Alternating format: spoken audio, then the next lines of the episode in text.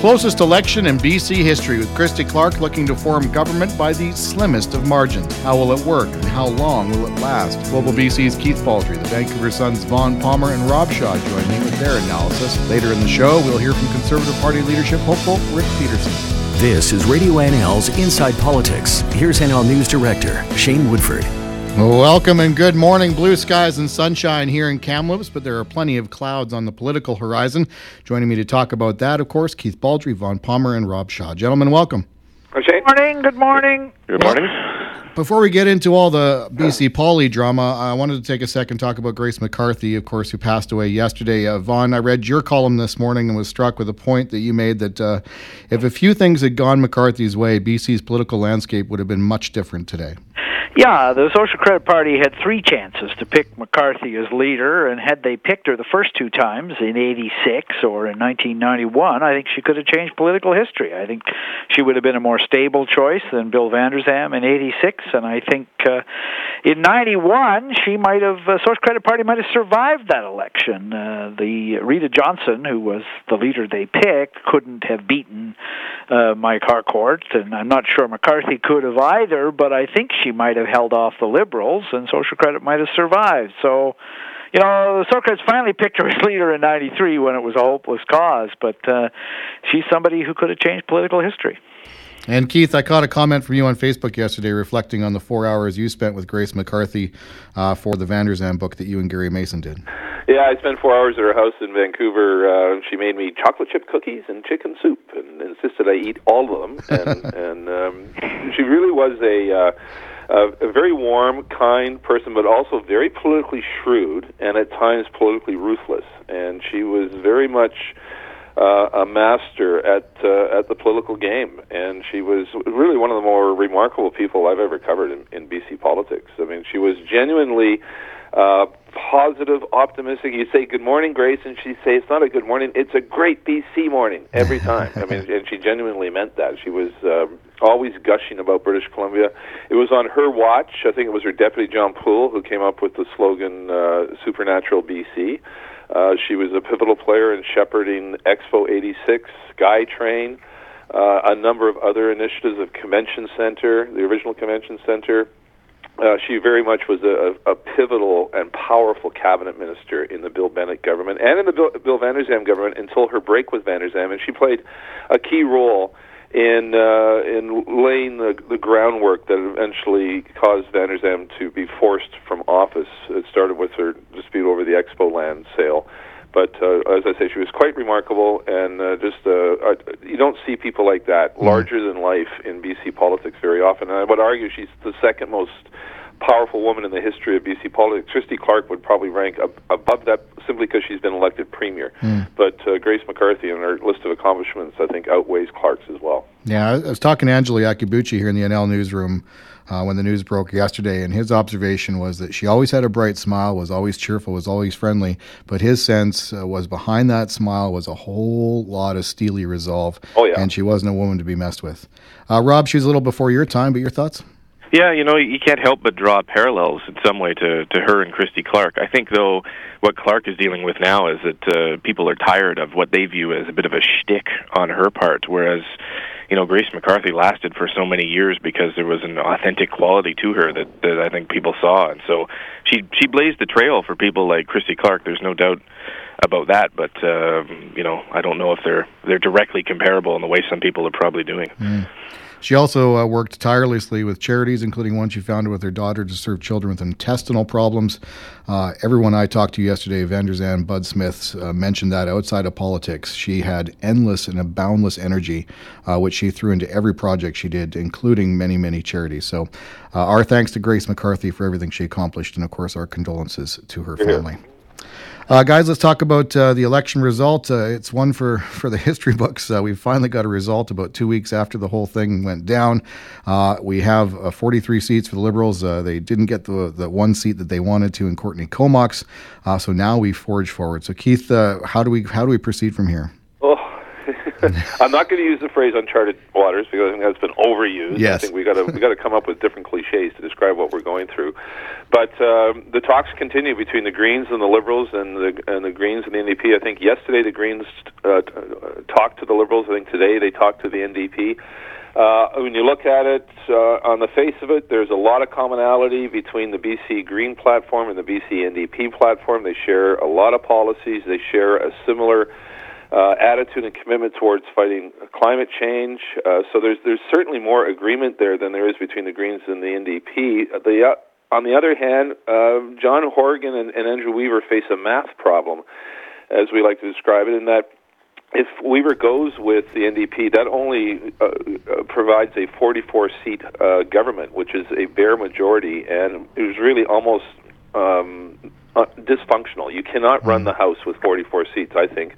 You've got to put someone in the Speaker's chair. It brings you to 43. Then when you go into Committee of the Whole, one of your persons has to sit as chair, which means you're down to 42 seats, and the other side has 43, and that's the committee that basically passes legislation or debates the legislation. So it's one veteran New Democrat thought that would be an ungovernable situation. So if you're Andrew Weaver, and he's told us he wants a long-term arrangement here because he wants proportional representation to come in, and that's going to be a 2-year exercise, he may have to hold his nose and go with the BC Liberals and force change on them, require them to embrace some of his policies, whether it's a ban on corporate union donations, a ban on the grizzly bear hunt, some other green initiatives, official party status, in exchange for more stability, because then you'd have 46 seats, and you do have a little more flexibility to run the House. And Glenn Clark ran that House, the NDP ran that House for 5 years with a slightly larger majority than 46, but Andrew Weaver may have to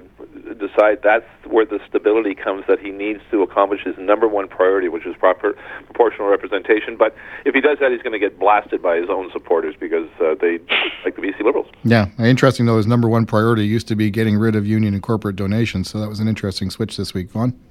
Yeah, he's got the union and corporate donations. He'll get party status, and if he can get 3 years or two even out of the House, a 2-year term, he may be able to get his referendum in place on proportional representation and get a new voter system. The thing for Weaver is he wants to show that power sharing can work. In order to show that power sharing can work, he needs time. If he makes a deal with the NDP, make his own supporters happy, and that falls apart in a matter of weeks or months, all he's done is demonstrate that power sharing doesn't work. Mm-hmm. We'll be back into a provincial election that'll be one of the most polarized in history, and Weaver's party might get liquidated by the voters in a desire to create a majority government. So the dilemma for Weaver is it's easy to see that Horgan can give him anything he wants on the policy front. But the one thing Horgan can't do, because of the math problem that Keith just mentioned, is guarantee 3 or 4 years. Whereas the Liberals can, if they can get Weaver, or true partnership with Weaver, at, say, 46 seats, that gives that partnership would have 46 seats, the NDP would have 41. That 5-seat gap, the NDP managed for 5 years with a 3-seat gap. Socred's managed in the late 70s with a 5-seat gap. So it's a genuine dilemma for Weaver, and he's not kidding when he says he's negotiating with both parties. Yeah. John Horgan, defiant in his comments this week. Rob, I noted your column basically saying he has a very short window here if he's any kind of bid for power. Essentially, of course, Christy Clark and the BC Liberals are the government until someone proves they're not. Yeah, John Horgan is a premiership or bust situation right now. If they want to be premier, they have to bring the Clark government down now, right away. You can't fiddle around with, well, we're going to... the Greens are going to give her one budget, and then we'll see where we're at next year, and maybe John can take a shot. That's not the Constitutional Convention doesn't work that way. So you have to defeat the incumbent government immediately on a confidence vote and go to the LG and give a crack at that. To pick up on Vaughn and Keith's points, I wrote something today that said, there's three kind of main underlying currents going on with the negotiations. You have the policies, you have the personalities, and you have the math. And on the personalities side, it's well documented that Andrew Weaver and John Horgan are not as perhaps respectful or as close in their collaborative working relationship as Christy Clark. And I think that's why John Horgan is directly at the negotiating table, where he's trying to basically reset that relationship face-to-face and fix a little bit of the faux pas that he did in the past. And then the other thing is, you could...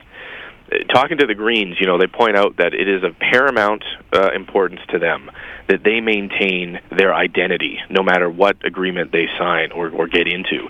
And you can make an argument that, it is easier for them to maintain their identity in a deal with the Liberals because they're so different, because they don't agree on so much. And if you can, that gives them something to maintain their uniqueness. When they, so many people want them to join with the NDP on the NDP side because it would be great to get this pain in the rear end left-wing version of the NDP coalition back into the family fold so that you never hear from them again, assimilate them into the NDP machinery. And I think the Greens are quite wisely looking at that also and saying, you know, we have to go back to the polls a year, 2-3 years from now. How do we maintain our difference if we just get absorbed into the New Democrats as New Democrats light? So that's part of what they're thinking as well. Those are very good points. Yeah. Let's take a quick break and keep on this topic on the other side here on Inside Politics on Radio NL with Keith, Rob, and Vaughn. Radio NL. RadioNL.com. Local. First. Accountable to you. This is Inside Politics with Shane Woodford on Radio NL. And we're talking to Vaughn Palmer, Keith Baldry, and Rob Shaw about where we go from here now that we have an election result. I wanted to take a deeper dive into the Green dilemma. As you guys noted, there is a lot of risk here for Andrew Weaver and his party. I was talking to Norman Ruff the other day, who also noted to me that historically, any smaller party that's seen as propping up another party in government usually gets decimated in the following election. So is Weaver smart to avoid any kind of formal coalition and maybe do something a little looser, maybe bill by bill, Keith? Well, I would. That was my take until Weaver said he wants a long-term arrangement in order to push proportional representation through. And as Vaughn noted, that's going to take a couple of years to sort of get all the things done before that can be accomplished. And you can't do that on a bill-by-bill basis. So. That seems to suggest that's where he wants to head. And Norman Ross, right? I mean, history does show that. Where these small parties are, the notorious, most glaring example is the Liberal Democrats in England just a few years ago, part of a coalition, and they were just completely annihilated. They disappeared. Bob Rae had a piece in the Globe yesterday noting that he was a junior partner to David Peterson in Ontario in the 80s or in the 90s, and then was subsequently relegated to opposition in the next election. But then, after that, his party rose to power. So there is the long-term view here, and I think Rob made some excellent points there, that the Greens have to be wary of being absorbed and assimilated into the NDP. They have to maintain their identity, even if it means being perhaps a junior partner to the BC Liberals. As Rob said, they're so different from each other, nobody's going to mistake one for the other. And come election time, maybe that allows the Greens to provide a starker choice to voters, that there is a difference between them and the BC Liberals, even though they partnered together for a couple of years to push through some policies. Yeah, sounds like Andrew Weaver has a tricky road to walk, Vaughn. Well, yeah. The interesting thing, though, is when you talk to Greens and advocates of proportional representation, I mean, the first thing you point out is, well, it suits the Greens. They would win more seats under PR. But when you get to the discussion about proportional representation means permanent minority governments, the Greens say, well, yeah, but that's a good thing because you entrench power sharing. So if you follow the logic of what Weaver says he wants, which is 2 or 3 years, long enough to bring in a referendum, get it passed, he hopes, and bring in proportional representation, then the next provincial election would be fought under different rules.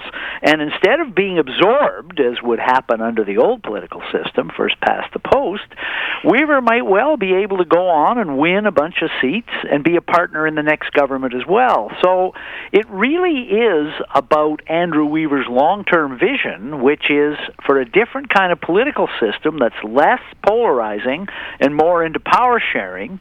If that's his ultimate goal, and it sounds like it is, then, you know, he is really looking for which party Which partnership can give him that? Yeah, but dreams and goals are one thing. Getting into reality is a whole other thing, Rob.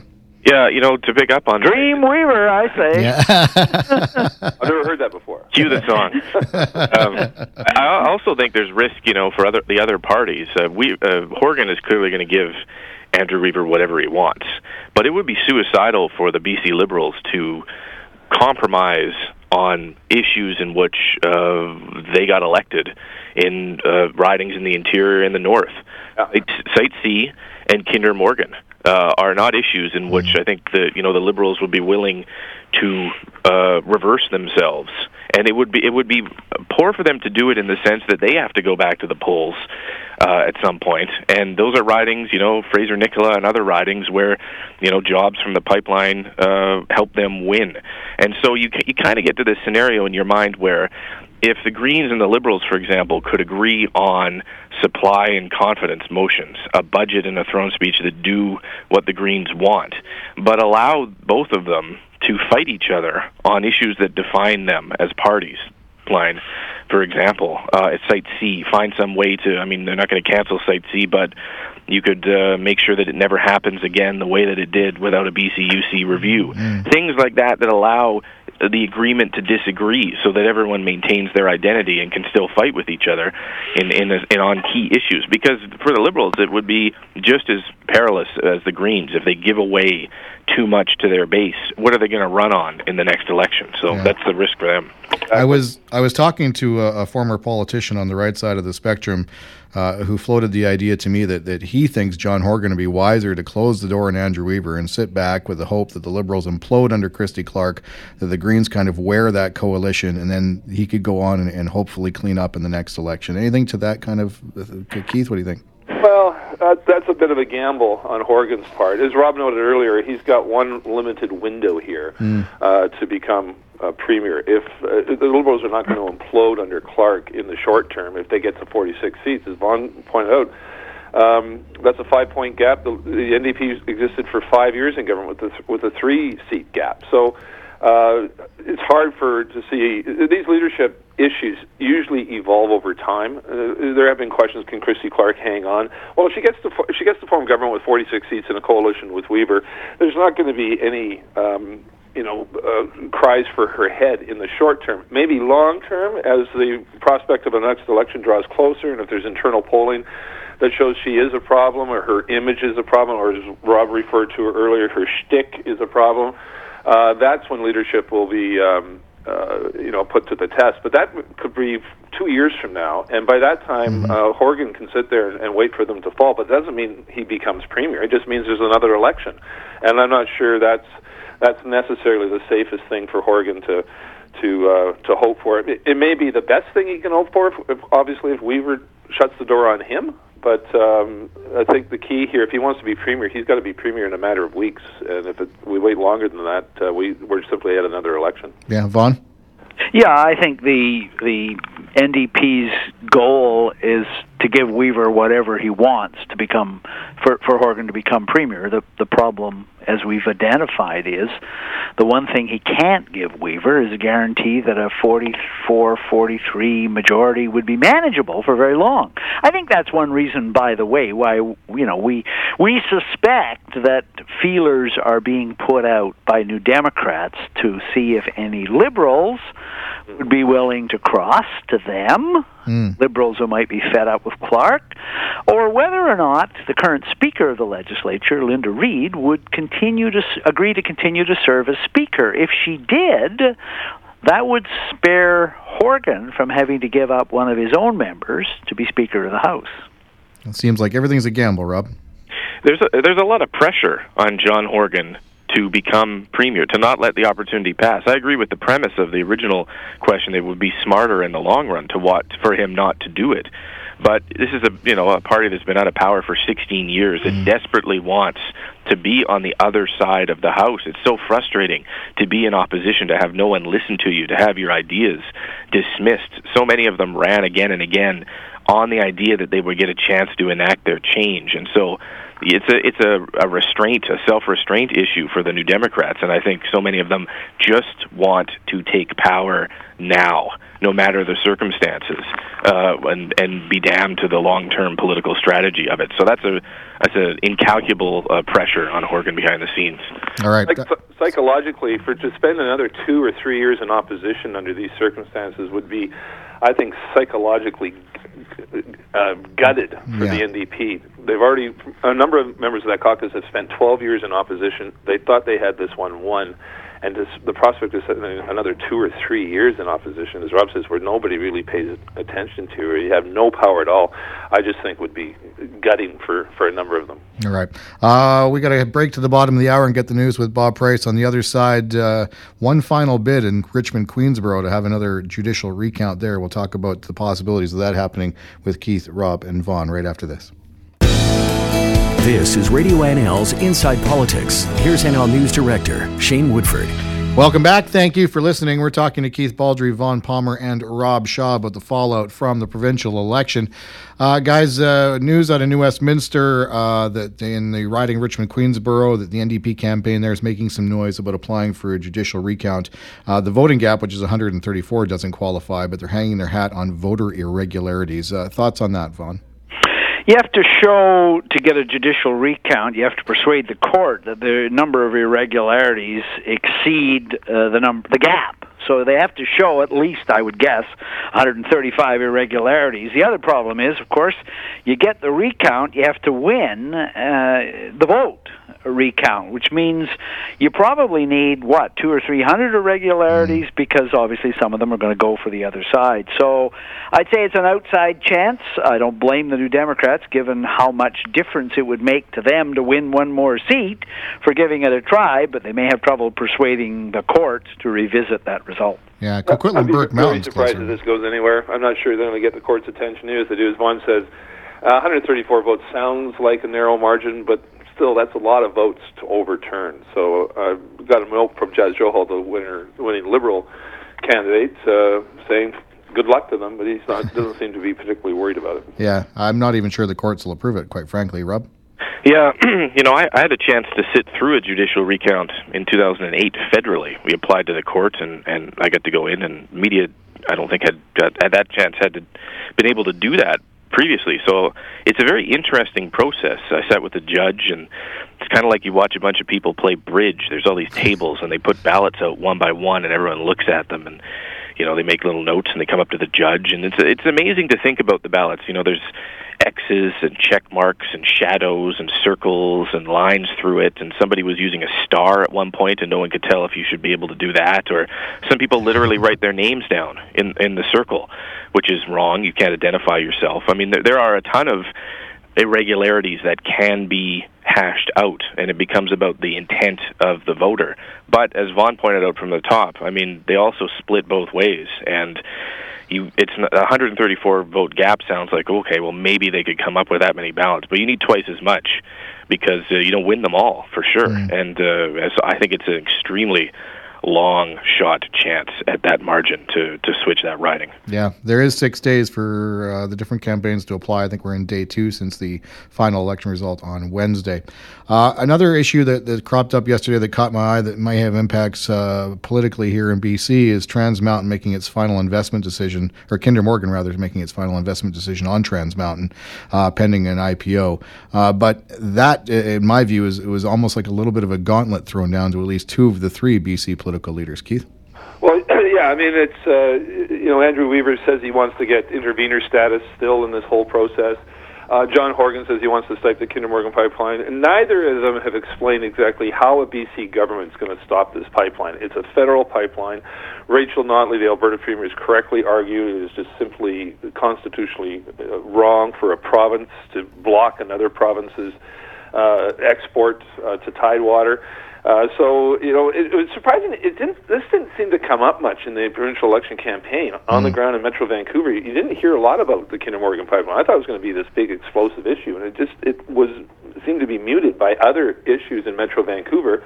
But of course, I think it's a significant issue where you are, Shane, where the attitudes I think are very different. But Rob wrote it earlier. Christy Clark and the Liberals are not going to abandon their position on Kinder Morgan or Site C Dam to placate the Greens in any type of deal, power-sharing agreement, because that is their base. That's what got them 41% of the vote, which is just razor-thin close to an outright majority. So, again, Weaver and Horgan, they oppose this project, but I still have yet to hear the details from them how they're actually going to block this or take any concrete action to stopping it. Yeah, I still find it interesting timing from Kinder Morgan's side of things, Vaughn.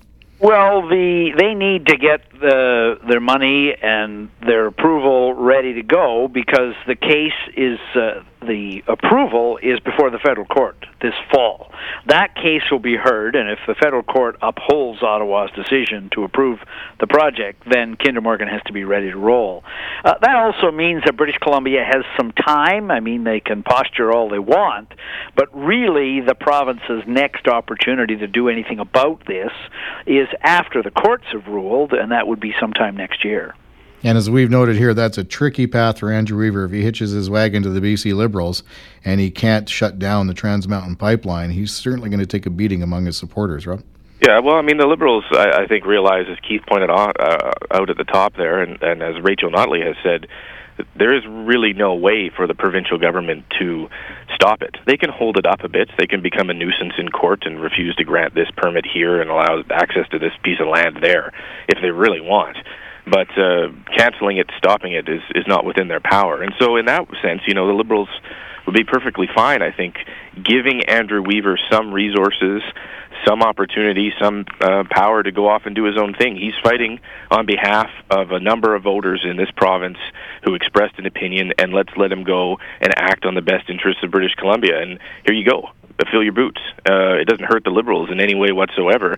And Andrew gets to take his best shot, tire himself out at all the things that he could do. So there is a win-win somewhere in that. It's an artful dance and a delicate balance, but they could come out. It'd be harder with the NDP and the Greens because they have essentially the same position. And Andrew Weaver doesn't come out looking like he led anything there. He just lined up behind Horgan, the more powerful of the players, to oppose the pipeline. Yeah. Okay, guys, final thoughts here before we kick off for this Friday's show. But Andrew Weaver set himself a Wednesday deadline, next ball to drop. What do you think happens? I think he's going to try very, very hard to give people some certainty by Wednesday. I think he reads the situation right, that people have been patient about this. They want to know who the government is going to be, and I think the talks are genuine and intense. And while I agree with everybody who thinks that the natural partnership on policy side is NDP Greens, I think the mathematical thing and the wish for the Greens to have more time and keep their identity separate it's not out of the question they would end up making their deal with the Liberals. Yeah, I note Norman Spector's on Twitter this morning saying the scene is set for important talks today. Keith?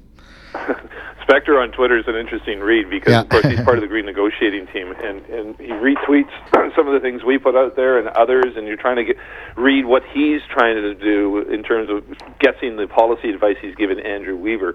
You know, he could go either way here. I mean, I think he's going to get a lot of pressure from his own, a number of his own supporters to go with the NDP, but I think the poli science geeks in the Green caucus or Green Party talking to him may understand that the math doesn't work for them if they want to achieve long-term goals. Going with the NDP, I think, is a 6-month proposition. Going with the Liberals from probably by them 2 or 3 years, as I say, have to hold their nose to go with them. But I think Weaver can also make the argument this is not the Christy Clark government I'm embracing from last year. This is a new government that I'm going to force change on, and positive change that I will take credit for. I'm not sure he's actually going to make that bold move, but I think those are the two polls he's looking at. All right, final word to you, Rob.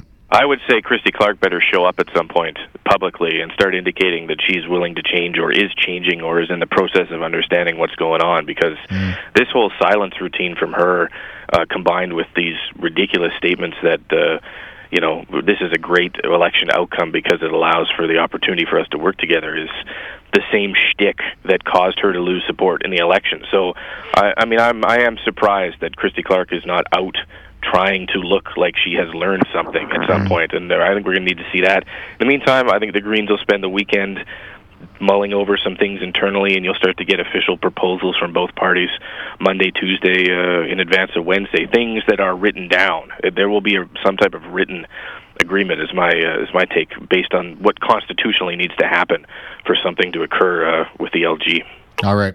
Gentlemen, my thanks as usual. I appreciate your insight, and I know my listeners do as well. Week. Take care. Bye-bye. There we go. We'll talk more Inside Politics and what's going on as this thing develops right here on Inside Politics next week, on Friday, of course, with Vaughn, Keith, and Rob. Coming up next, the Conservative Party is going to vote itself a new leader tomorrow. We'll talk to one of the candidates, Rick Peterson, on Inside Politics right after this. Radio NL. RadioNL.com. Local. First. You're listening to Inside Politics on Radio NL. Once again, here's Shane Woodford. Tomorrow, the Conservative Party of Canada will conclude a lengthy leadership campaign to choose the person to replace Stephen Harper, the party's last full-time leader. There's a field of 13 candidates vying for the leadership, including two from BC. One of them joins me on the phone now, Rick Peterson. Rick, you dove into this as a relative political unknown and have surprised more than a few people. Before we dive into the meat and potatoes of all this, I have to ask you what's going through your head now that you're on the doorstep of this leadership vote. Shane, it's been an amazing campaign. It's been 9 months I've been at it. Very much looking forward to tomorrow. We're all excited, and it's going to be a big weekend for the party, and all of us who are running for the leadership, I think, are very proud to have taken a part in it, but we're all competitive, and we all want to see who's going to win. All right. Is there anything you would have done differently now that you're kind of starting to look back on it, Rick? Are you happy with everything you did, or no? Not a single thing in terms of the big things that we did, Shane. I think we could always look back on areas of improvement and maybe some policy things or some timing. But at the end of the day, Shane, it was 9 months of grueling back-to-back meetings across Canada, and maybe figuring out how to work on 4 hours sleep instead of needing 8 was what I'd do differently. Yeah. So, Rick, as you look forward to Saturday, obviously there's going to be a winner and there's going to be some losers. What do you think, honestly, your chances are in this thing right now?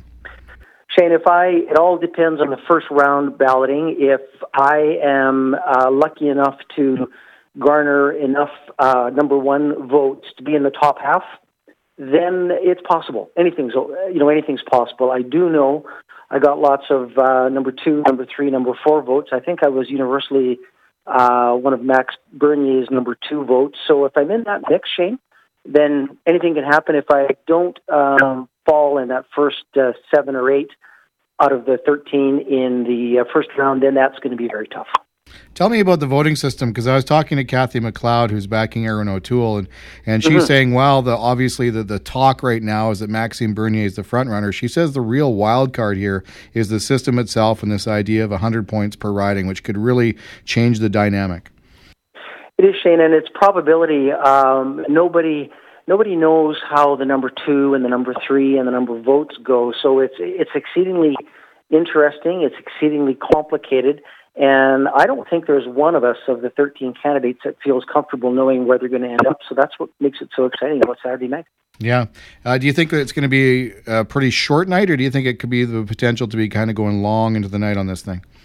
What they're going to do, Shane, is start issuing the results around 5 p.m. Eastern by 15-minute increments.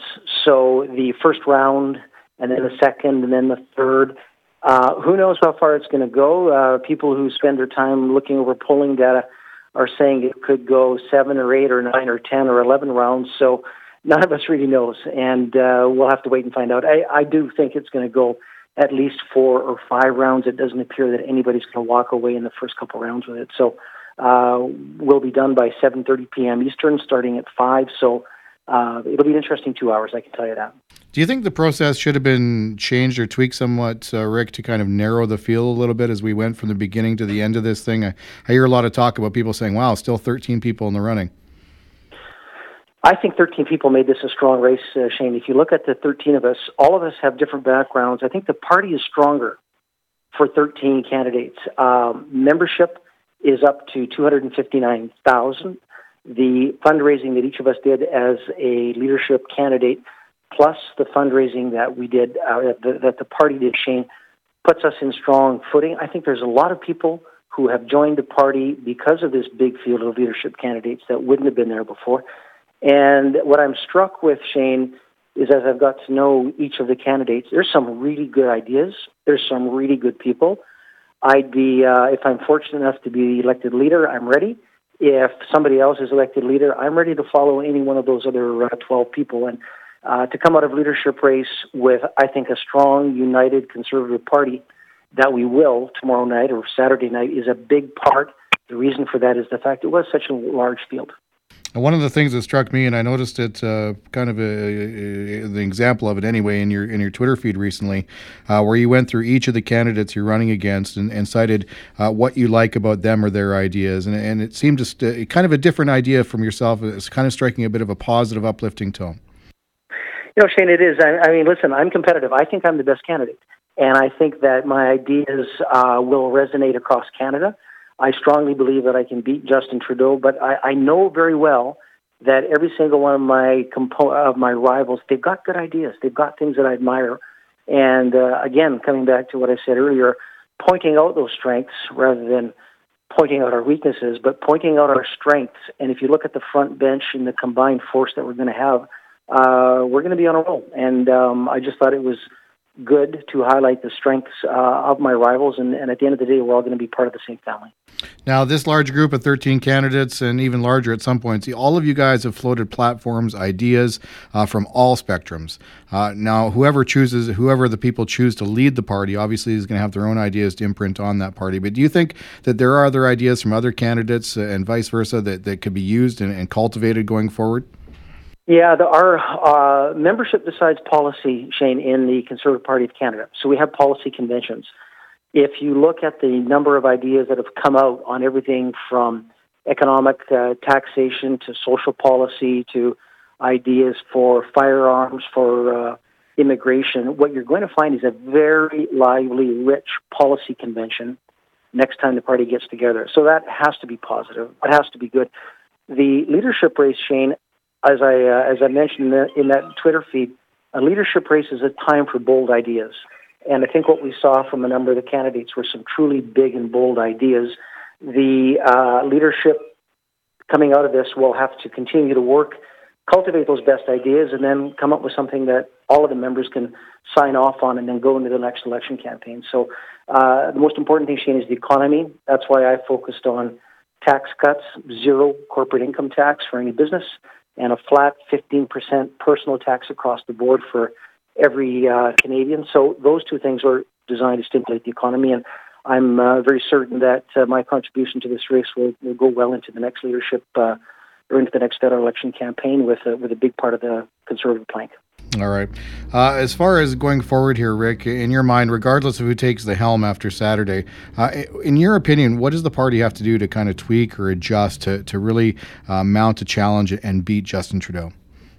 If you watch my speech tomorrow night, Shane, it starts at, the speeches all start at 7 o'clock Eastern, but I'm going to answer that question exactly, and the answer to that is we have to keep the momentum that we have right now. We have to continue to be positive.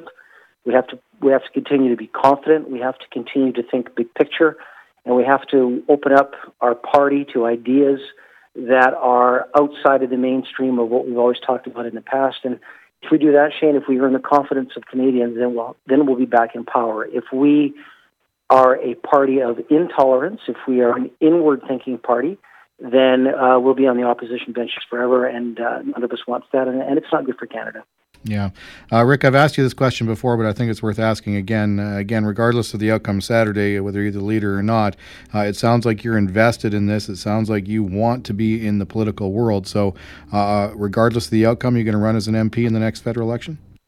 Shane, I've got one thing on tomorrow night. I'd love to move into Stornoway on Sunday and have my first caucus meeting on Monday morning. I haven't thought beyond that, and the focus for the next 48 hours will be moving into Stornoway if I'm lucky enough to get the mandate from the members on Sunday. All right. But needless to say, you're enjoying this, and I don't think if I read you the way I think I read you, I don't think you want it to stop anytime soon. It is a lot of fun, Shane, and I'm truly humbled by what we saw across Canada. We saw this country, every one of us who are leadership candidates, we've seen the depth and the richness of the country. We've seen the goodwill of the members. We've seen new people join the party. And it's been an experience of a lifetime, and I'm glad the experience is ending. It is exhausting, it is tiring, but I know that the the benefits of it are going to carry on for me for the rest of my life, and I'll help the party in any way I can after Saturday night. All right, and I guess my last question here, Rick, is one of the big problems, of course, on the Canadian federal scene, regardless which party you are, is this East-West divide. Now, Maxime Bernier obviously firmly planted in the East. We had a couple contenders in the West, but do you think that regardless of who does this thing, that there needs to be, or there will, do you think, A, is there an East-West divide, and B, whoever the leader is there anything that they can do to kind of bring the country together? No, there's no East-West divide, Shane. I have a tremendous amount of support in Quebec. Maxime has a lot of support in Alberta, being shoulder-to-shoulder with these candidates in debates all the way from Nanaimo and Victoria out to Halifax. There's no East-West divide in the party. There is a very strong desire to see core conservative principles, and we're all following that. So the policy differences that we have, Shane, aren't that different. I think the biggest obstacle that we're going to have to overcome, and we will be able to overcome it, is a positive, vibrant, open attitude towards Canada and towards our future. If we can keep that tone, then we're going to do fine in 2019. The bloom, we all know, will come off the Justin Trudeau rose in 2019, and we're going to be ready to offer an alternative that Canadians can understand and can follow and can buy into. And we got 2 years to do it, and tomorrow night is actually the first period of this game, so we're looking forward to it. Rick, thank you for your time, and we'll be watching to see how you fare tomorrow. Thanks, Shane. It's a real pleasure. Thank you for your call, okay?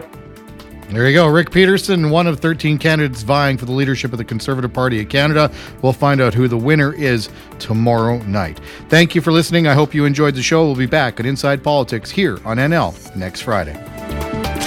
The Valley's first choice for local news.